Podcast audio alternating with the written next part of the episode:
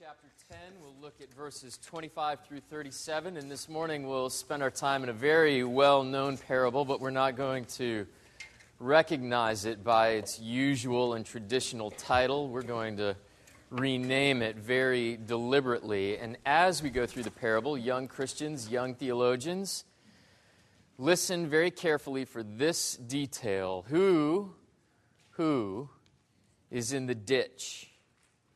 See if you can hear. This is the good news, though at first it certainly doesn't sound like good news from Jesus himself. And behold, a lawyer stood up and put Jesus to the test, saying, Teacher, what shall I do to inherit eternal life? And Jesus said to him, What's written in the law? How do you read it? And the lawyer answered, You shall love the Lord your God with all your heart, and with all your soul, and with all your strength, and with all your mind, and your neighbor as yourself. And Jesus said to him, You've answered correctly. Do this and you'll live. But he, desiring to justify himself, said to Jesus, And who is my neighbor? And Jesus replied, A man was going down from Jerusalem to Jericho, and he fell among robbers who stripped him and beat him and departed, leaving him half dead. Now, by chance, a priest was going down that road, and when he saw him, he passed by on the other side. So likewise, a Levite, when he came to the place and saw him, passed by on the other side. But a Samaritan, as he journeyed, came to where he was. And when he saw him, he had compassion. And he went to him and bound up his wounds, and pouring on oil and wine, he set him on his own animal and brought him to an inn and took care of him. And the next day, he took out two denarii and gave them to the innkeeper, saying, Take care of him, and whatever more you spend, I'll repay you when I come back. Which of these three do you think proved to be a neighbor to the man who fell among the robbers? And he said, The one who showed him mercy. And Jesus said to him, Then you go and do likewise. Now, Lord Jesus, open our eyes and our ears and our hearts and allow us to see your gospel. We are so skilled at burying your gospel and making it complicated with the complications of life that we unnecessarily take to ourselves. We convolute it and obscure it. And so this morning, we pray for all the simplicity and the clarity that you gave to the young lawyer, whether he was tuned into it or not.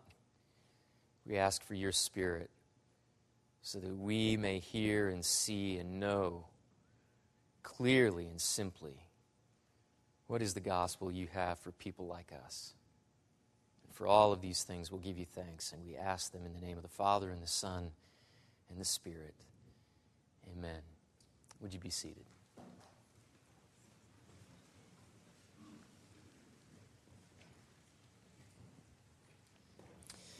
When I was in college, I had a car, and it wasn't a very good one. Just to get it to start and turn over, I would have to pop the hood and take the cap off the carburetor and spray ether down into the valves. My college girlfriend spent more time pushing my car than she spent riding in it, which is one of the reasons that relationship probably didn't go any farther than it actually did. And one night after a date, I dropped her off and I was driving back to my apartment, and the car died on a back road behind campus along the railroad tracks where there were no street lamps.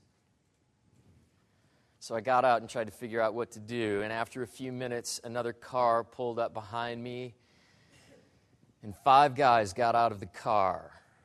And I thought to myself, I'm going to get rolled right here.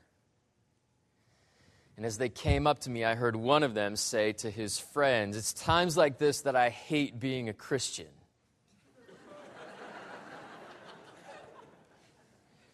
and they told me to get in behind the wheel and put the car in neutral, and they lined up on the bumper and they pushed me off the road into a parking lot. Typical Good Samaritan guilt. Not that I'm complaining. But that's not what this parable is about. And oddly, that's the way we've always read that that's what this parable is about. The setup for it happens in the way these things usually unfold in the Gospels. There's a dinner party or some kind of gathering, some social occasion with a mixed group, and a hotshot lawyer pushes his chair back and rises to his feet and asks Jesus a question What must I do to inherit eternal life? Luke doesn't like our lawyer very much. He impugns the lawyer's motives in two places. Luke says the lawyer cared nothing about eternal life, he cares about getting Jesus sentenced to death. It was a trap to see if he could goad Jesus into trampling all over the law. The lawyer stood up and put Jesus to the test, the opening verses say. And then later, Luke describes the lawyer as still wanting to justify himself and presumably still wanting to judge Jesus. And Jesus knows what he's up to. Jesus is cagey enough that he puts it back on the lawyer. Woody Allen has this classic bit of dialogue making fun of this rabbi's trick.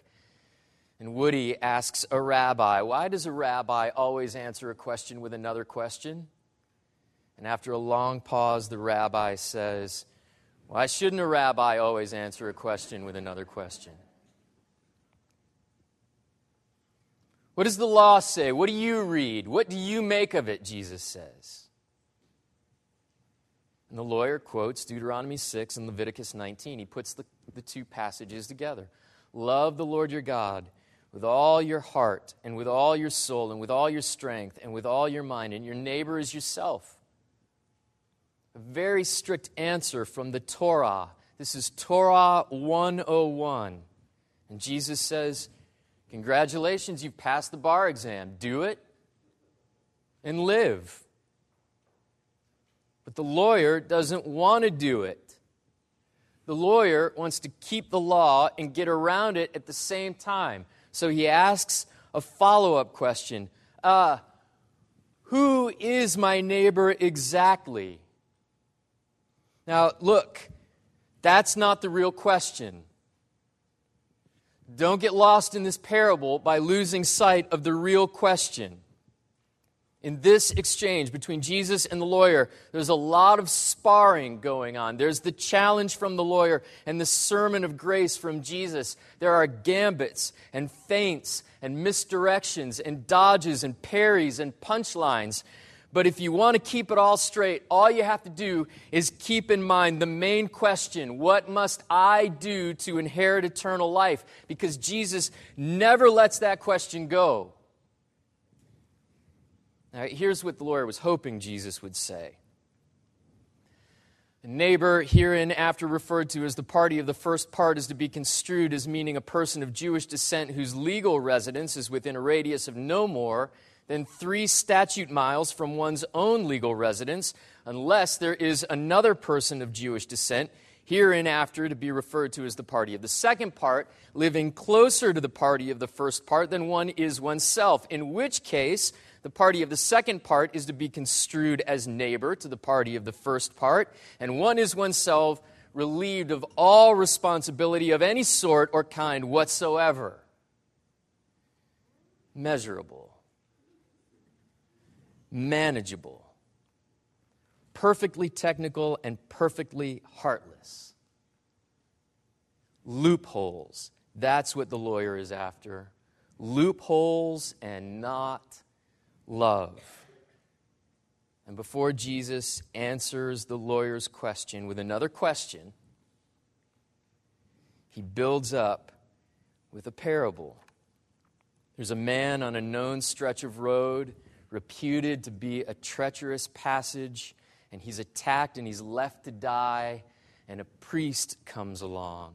And the priest doesn't need love. He's wrapped up tight in his priestly robes and his priestly protocols. And he's either on his way up to Jerusalem to begin his two week priestly shift in the temple, or he's on his way down from Jerusalem to go back home because his two week shift just let out. But whatever direction he's traveling, if he stops, he could make himself unclean. He could defile himself. What if the man is a Gentile? Can't touch him. And what if the man is no longer a man? What if the man has been turned into a corpse? He can't even get near that one. The priest can't dirty himself. He has temple services to attend to or a family to get home to, but either way, contamination and cross contamination are out of the question. So, to preserve his own purity, he crosses to the far side of the road and he passes on.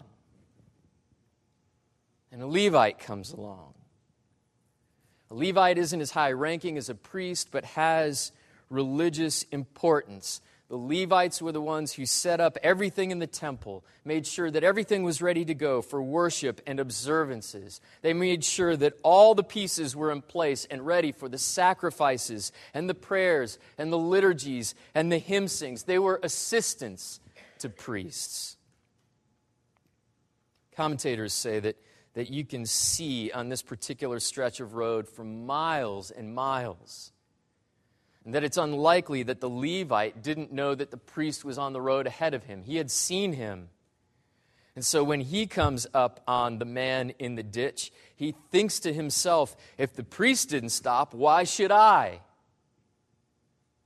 And after all, he's about efficiency. He has time cards, time schedules, and sheets running through his head temple to do list. He's got mitzvahs to manage. So, likewise, the text says, just like the priest, thinking only of busyness and duty and obligations, the Levite crosses to the other side of the road and hurries on. And then Jesus introduces a Samaritan of all people. This is a shocking turn for a parable. For a Jewish audience, for Jewish listeners, Samaritans are natural villains. Samaritans and Jews hate each other. There is long hostility, long standing hostility between the two groups. Samaritans were Jews from the northern half of the divided kingdom. After the kingdom is split in two because of David's sin, and there's the Israelite kingdom in the, in the north, and Judah is in the south. The Samaritans were Jews who lived in the north, and after millennia of intermarrying with Gentile groups, had polluted themselves. Self polluted Jews is what they were considered. Partial Jews, half Jews, if even that. They were Jews who had thrown their Jewishness away. It was worse than being a non Jew. You know, that when there were gatherings in the synagogue and the liturgies were recited in the synagogue, there were public calls for curses to be poured out from heaven onto the Samaritans. There were public prayers offered up asking that God would not allow the Samaritans to partake in eternal life. And the hatred goes both ways because one chapter earlier in Luke 9, there's a Samaritan village that won't let Jesus stop and rest and eat because they find out he's on his way to Jerusalem. If you have anything to do with the Jews, we want nothing to do with you. There's bad blood all around. So it's very unorthodox that Jesus would make the person of interest in his parable a Samaritan. But the Samaritan has compassion. He is pulled out of his life, out of himself, out of his plans, pulled off the road, pulled into the ditch, pulled into this man's suffering. And this is where Jesus uses the lawyer's misdirecting question uh, exactly who is my neighbor? To drag the man by the back of his neck back into his primary question What must I do to inherit eternal life? Jennifer and I often say that we don't have our dream house, and we never will, but we have our dream neighborhood. And the people up and down our block know each other and love each other and watch out for each other, even though we look very different from each other. We don't have the same backgrounds, the same upbringings. We, don't share the same politics, the same views on education. Sometimes we get on each other's nerves, like when the neighbors two doors down won't bring their dog into the house as it stands in the yard and barks all night. And in the middle of the night, I have these thoughts of buying a rooster just to make a point on the other end of the clock. That'll teach you to leave your dog in the yard. I'll be up anyway. The rooster isn't going to bother me at all. But even when we trouble each other and we bother each other, there's still this interest that we have.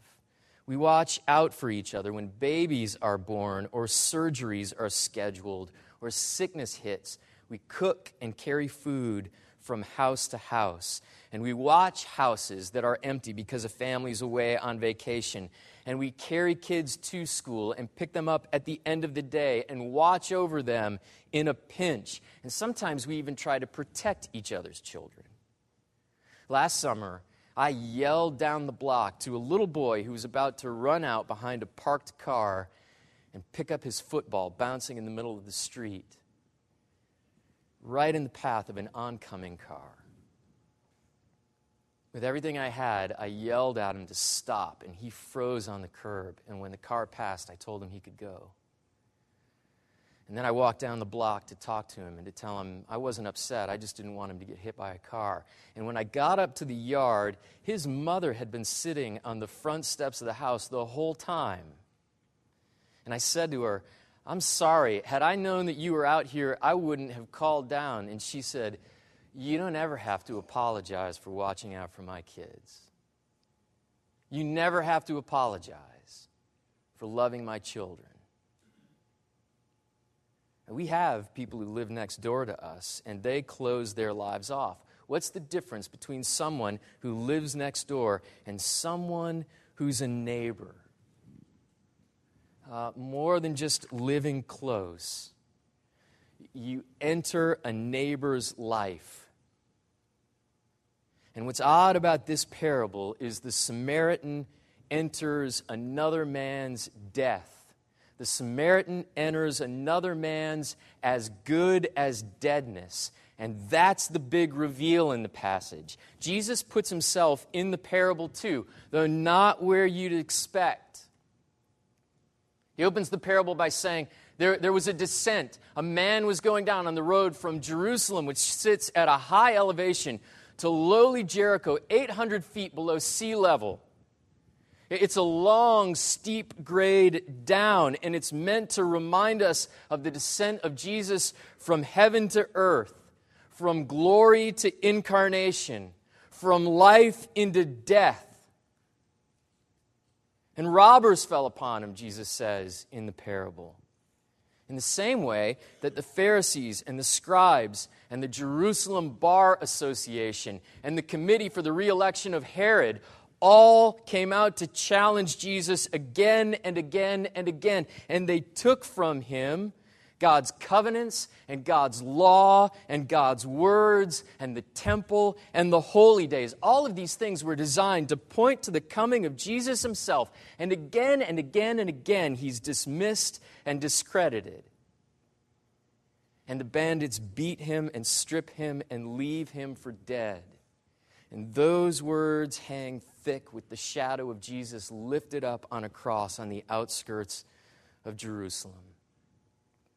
And the man's wounds were bound up, and he was picked up and carried across town, down the road, the way Joseph of Arimathea did late on a Friday afternoon. And he's put in an inn, and the Samaritan pays for the first night's stay for the both of them. The Samaritan sits with the man the first night, and then before he continues on his journey, he pays for two more days. Two denarii are paid. A denarius was roughly one day's wage, and so he pays the innkeeper for two days' work because it's going to be a full day of work caring for a wounded boarder.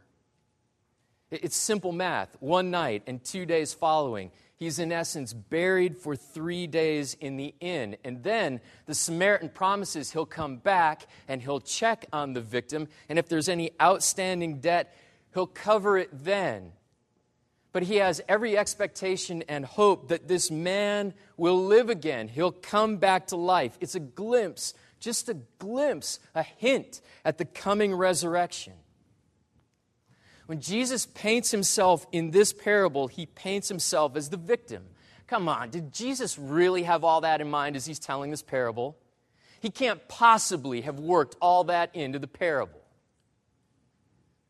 Luke 9:51 says that those were the only things Jesus was thinking about at this point. And when the days drew near for Jesus to be taken up, he set his face toward Jerusalem. Luke 9 says.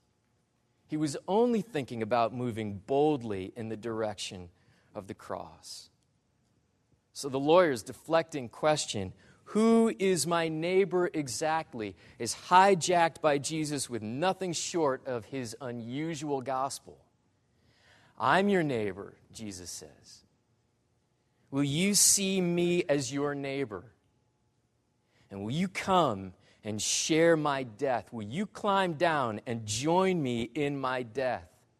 Will you love me in my rejection and disgrace and mistreatment and suffering precisely because you recognize them as your own?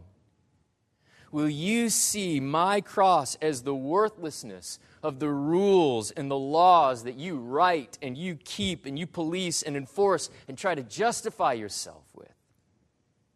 And will you see my tomb as the dusty bones of all your religious rigor and discipline? And will you see my resurrection, my pushing out of the tomb from the inside? Not as a matter of Levitical life management, but nothing short of a miracle. A miracle I didn't need for myself, a miracle no one since has matched. Will you see my rising again as strength you didn't have and strength you can't give to yourself? Will you see yourself in me lying face down in the ditch that you have to be picked up and carried and brought to life out of death? And that's why the Samaritan stopped. Not because he was good, there was nothing good in him. The parable has been terribly named, and that poor naming of it has thrown us off the meaning of the thing for centuries. Jesus never calls it the Good Samaritan, and he knows what he's doing when he uses the figure of a Samaritan in a parable. A Samaritan is a nothing. So, a defiled, dirty, discarded, a, a, dead man face down in a ditch, a Samaritan could relate to somebody like that because he was all of those things. He had no position to hold on to, no purity to protect and keep intact, no reputation to maintain. He was a Samaritan. And culturally, if he stops and helps this man, and this man's family finds out about it, they're going to hate this Samaritan. How dare you, with your filthy Samaritan hands, touch our loved ones? But he's already a Samaritan. He can't be hated any more than he already is. So he stops. And the point of the parable is clear compassion is only for the afflicted, and grace is only for the shamed and the failed, and mercy is only for those who have no options, no solutions, and they're stuck on the wrong end of a dead end. And love is only for those who have no more loopholes to work. And if you have any leverage, any leverage at all, if you have any law to hide behind, any way to calculate righteousness for yourself, or religious rectitude, any holiness that you can brandish and show off and flash like a priest. Or if you have the duty and responsibility, the hurry, the busyness of a Levite off to set things up in the temple, or you have giftedness, or dizzying wisdom, or dazzling eloquence, or more than enough personality to walk into a room and light it up, or to light up a whole city block, or Cowboy Stadium for that matter. Or you're impressive, or you've earned a perch of honor to which everyone around you must look up with respect and from which you can look down on everyone else pityingly, or you're reliable, always pulling through, always exceeding expectations, always leaving people wanting more. You've got them eating out of the palm of your hand, or you have an impressive spiritual, churchly resume, and you never miss an opportunity to read it off for anyone who will listen. If you have any leverage, any leverage at all, you don't need love. Leverage is always looking for a way to avoid needing love. And leverage allows us to negotiate with God. If we have things to use for ourselves, then at our whim, at our discretion, on, on our clock, we can pull God near when we need Him and hold Him at a distance when we don't. But if you have nothing, if you have nothing left to lose and nothing to hold on to, your only choice is to give yourself up to be loved. The gospel is we never have the leverage we think we have. And Jesus is never as short on love for us as we think he is. And that's why grace always comes in weakness as weakness. And that's why grace always comes for weakness. The gospel is for losers. And that's why Jesus threw himself into a ditch. Your ditch, to be exact.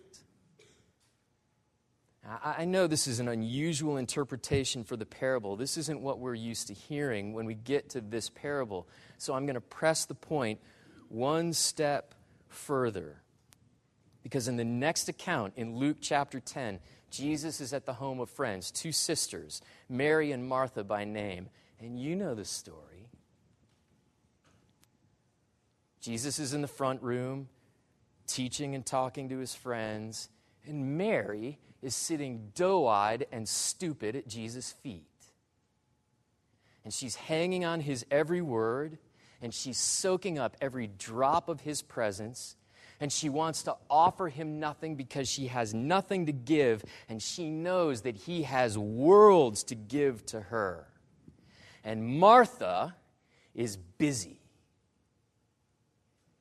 She's restocking the buffet. She's lifting glasses and putting them on coasters. She's refreshing drinks, clearing plates, doing the dishes as they stack up in the kitchen. Martha's impressive, and Jesus is ignoring her. And if you were in the house on that day, you would think that Martha was admirable and you'd hate Mary.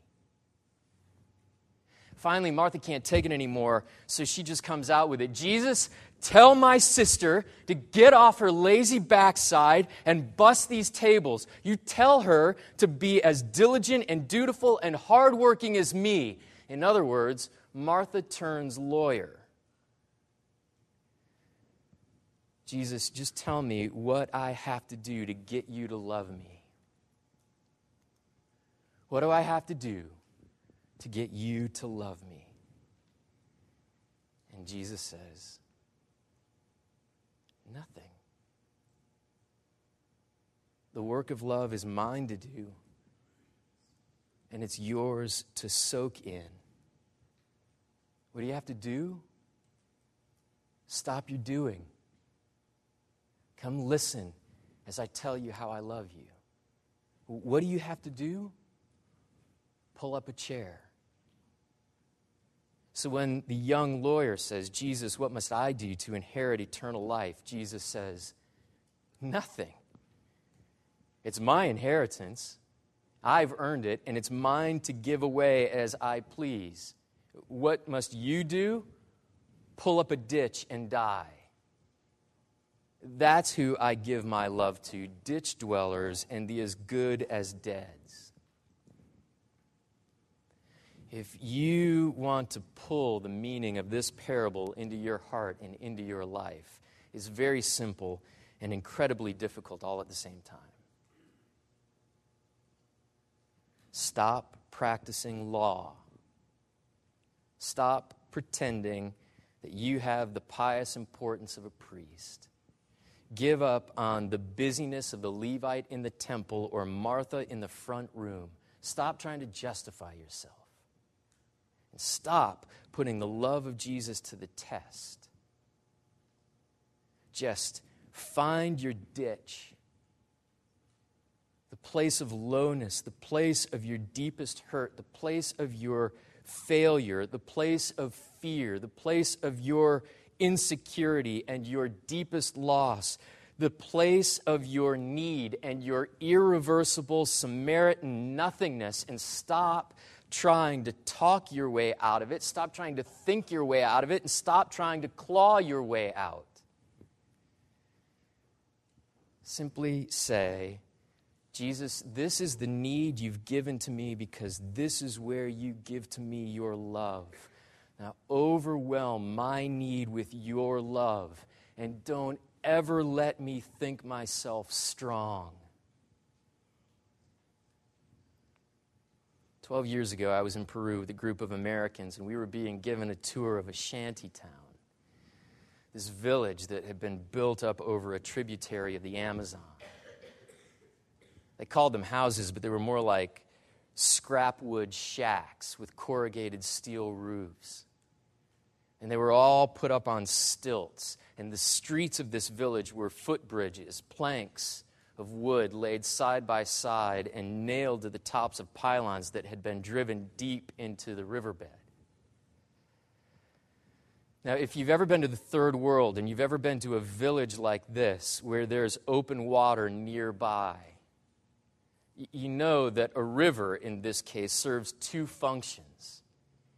It's a source of water for drinking and cooking and washing, and it's also a toilet. There's no plumbing, there's no sewage. So it was, it was rough to be around, to be walking over, to be surrounded by. But there we were in this village, and children were taking us from house to house. They were showing us where they live, introducing us to their families. And I was with one little boy standing in the front room, meeting his mother, and there was an ear splitting crack from somewhere behind me. And one of the footbridges had given way with three of our groups standing in the middle of it. And down they all went into the river. Two college students, one young man, one young lady and one silver haired, 67 year old retiree named Ruth. And the college students went into hysterics. They screamed and flailed and thrashed around and only made their situation worse. And when Ruth went into the river, somehow she ended up standing on one of the broken planks that had lodged itself on something beneath the surface. And I'll never forget the sight of her standing there with the reeking water lapping at her chin. And she was stoic and serene and calm as could be. And the college students finally clambered out. But Ruth just stood there waiting for someone to come and pull her out. And some men from the village came in a dugout canoe and lifted her as easily as taking a fish from a net. Later that night, we were all cleaned up, not necessarily calmed down. The college students were reliving their experience with a lot of drama and exaggeration and revulsion and shuddering. And Ruth, Ruth just sat there, looking serene as usual, a gleam in her eye, this quiet, knowing smile spread on her lips. And she never came out and said it. I wished she had just come out and said it, but I read her expression. And I bet she would have said something like, I've been drowning in a river of crap my whole life, and most of it my own. And Jesus has been pulling me out my whole life. Spoken like a true Samaritan who knows that to find the love of a Savior, you only have to look as far as the bottom of your own ditch. And that's the story of grace. That's the story of the gospel. And that's the only kind of parable Jesus tells. If you have ears to hear, hear. In the name of the Father, and of the Son, of the Holy Spirit. Amen. We are not good, O Lord, but we try to make ourselves look good by using law and priestly practice and industrious busyness. Instead, make us like the Samaritan with nothing to lose and nothing to hold on to. And in that, we have all of your love and all of your strength and all of your supply for our shame and our weakness and our need. And then we'll be happy. Then we can stop trying to justify ourselves. Then we can stop putting you to the test. And we know that in this life we'll never be done with it altogether, but maybe, maybe just to have less of it. Will you give us that? Will you use your gospel to help us to do it less? And now we come to the table to have bread and wine, to be fed by you because we can't feed ourselves. And what we do feed ourselves isn't worth devouring. So, for our emptiness, now, Lord, feed us with grace and mercy and truth and righteousness and wholeness. As we eat the bread and drink the wine, remind us that all of our guilt died its, its last gasps on your cross.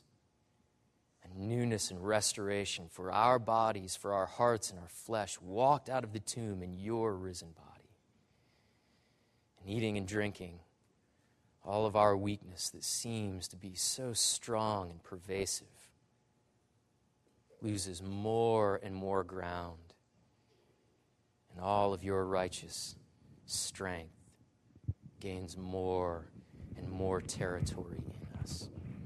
So allow us to eat and drink with faith, not approving of ourselves, and not needing to accuse ourselves either you know what nothings we are, just as the Samaritan was.